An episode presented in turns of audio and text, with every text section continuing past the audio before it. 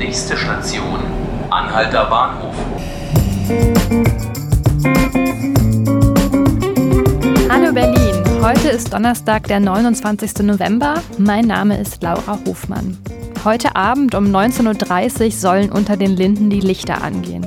Der Lichtdesigner Andreas Böhlke, der auch für das Festival Berlin Leuchtet verantwortlich ist, hat das weihnachtliche Leuchten in diesem Jahr in bunteren Farben gestaltet als sonst. Und das rief im Vorfeld die Denkmalschützer auf den Plan. Die haben sich nämlich gesorgt um den ehrwürdigen Boulevard.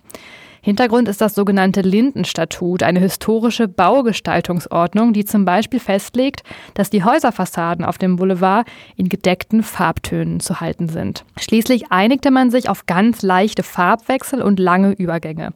Alles werde sehr dezent und in weihnachtlicher Atmosphäre gestaltet, versprach der Veranstalter am Mittwochnachmittag. Und Sie können sich bei einem weihnachtlichen Bummel ab heute Abend dann selbst ein Urteil bilden, ob das gelungen ist. Schauen wir in den Tag. Heute steht im Abgeordnetenhaus die 34. Plenarsitzung auf dem Programm. In der aktuellen Stunde geht es auf Antrag der SPD um das Thema Wohnungslosenhilfe. Wie viele Menschen ohne Zuhause in Berlin leben, ist nicht klar zu benennen, weil es keine Statistik darüber gibt. Schätzungen gehen von bis zu 10.000 Menschen aus. Die Caritas sagt, dass weit über die Hälfte von ihnen aus EU-Ländern in Osteuropa stammt. Zum Thema wird auch ein FDP-Antrag besprochen, der vom Senat ein ganzheitliches Konzept zur Begegnung von Wohnungslosigkeit fordert. Ebenfalls Thema im Parlament wird heute ein Antrag der rot-rot-grünen Koalition, der die schnellstmögliche Nachrüstung von Abbiegeassistenten bei LKWs von Behörden und Landesbetrieben fordert. Darüber haben wir ja gestern bereits ausführlich im Podcast informiert. Abbiegeassistenten sollen durch akustische und optische Warnsignale Abbiegeunfälle verhindern, die ja immer wieder auch in Berlin passieren und schon vielen Fahrradfahrern und Fußgängern das Leben gekostet haben. Und wir schauen noch auf den Bund. Der Bundestag will am heutigen Donnerstag die von Justizministerin Katharina Barley vorgeschlagene Nachbesserung der Mietpreisbremse beschließen. Ein Thema, das Mietern in Berlin und auch in anderen Großstädten Deutschlands sehr am Herzen liegt. Der Kompromiss von Union und SPD sieht eine zusätzliche Verschärfung der Regeln vor, nach denen Vermieter nach Modernisierungen einen Teil der Kosten auf die Mieter umlegen dürfen. Kritiker fürchten jedoch, dass die Mietpreisbremse trotz der Änderungen auch in Zukunft kaum Wirkung entfalten wird. Ausnahmen wie der Bestandsschutz für eine hohe Vormiete bleiben allesamt bestehen. Wirklich harte Sanktionen sind nicht geplant. So, und dann kommen wir nochmal zurück zur Berliner Landespolitik. Hier geht der Streit um die Frage, ob Lehrerinnen an Berliner Schulen während des Unterrichts Kopftuch tragen dürfen, in eine neue Runde. Darüber spreche ich jetzt mit meinem Kollegen Robert Kiesel, Redakteur für Landespolitik. Hallo Robert. Hallo. Kannst du uns noch mal kurz in Erinnerung rufen, warum wir uns jetzt erneut mit diesem Thema beschäftigen? Was ist der Anlass? Anlass dafür ist ein Urteil des Landesarbeitsgerichtes äh, vom vergangenen Dienstag. Das war ein Berufungsverfahren, wiederum ähm, Bezug nimmt auf einen Urteilsspruch des Arbeitsgerichtes. Ähm, da geht es um eine junge Frau, die äh, sich weigerte, auf ihr Kopftuch zu verzichten ähm, vor, der, vor der Klasse oder in den Klassenräumen und äh, daraufhin nicht in den Schuldienst äh, übernommen wurde. Dagegen hat die junge Frau geklagt auf Entschädigungszahlungen. Das Arbeitsgericht äh, Berlin hat äh, die Klage abgewiesen und das Landesarbeitsgericht wiederum hat diese abschlägige Behandlung der Klage jetzt zurückgewiesen und äh, der Frau Recht gegeben. Das heißt, Berlin muss zahlen, oder? So ist es. Wenn, äh, wenn es dabei bleiben sollte und das Urteil rechtskräftig würde, dann müsste das Land Berlin der Frau äh, anderthalb Monatsgehälter, das sind in dem Fall 5.160 Euro zahlen. Okay.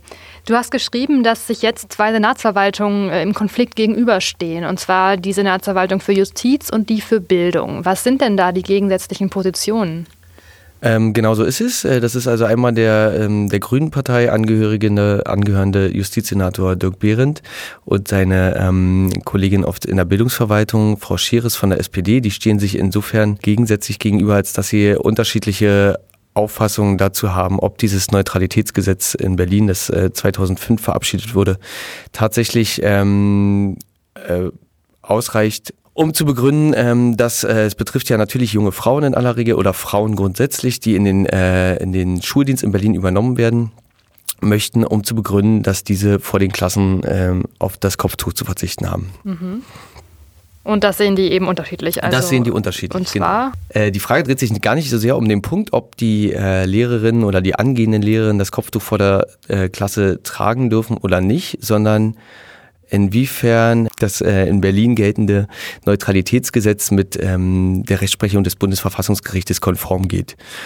Also ähm, äh, die Trennlinie verläuft gar nicht so sehr Kopftuch vor der Klasse ja oder nein, sondern eher äh, in der Frage Neutralitätsgesetz in Berlin ja oder nein. Und da ist es ganz klar so, auch wenn es äh, keiner von beiden Beteiligten so klar sagen würde, ist es dann aber doch so, dass der äh, Senator Behrendt das Neutralitätsgesetz gerne vom Tisch hätte, abgeschafft wüsste, durchs Bundesverfassungsgericht kassiert, gerne, gerne kassiert wüsste. Mhm. Und äh, Frau Scheres ähm, und generell auch die SPD in Berlin daran festhalten möchte. Okay.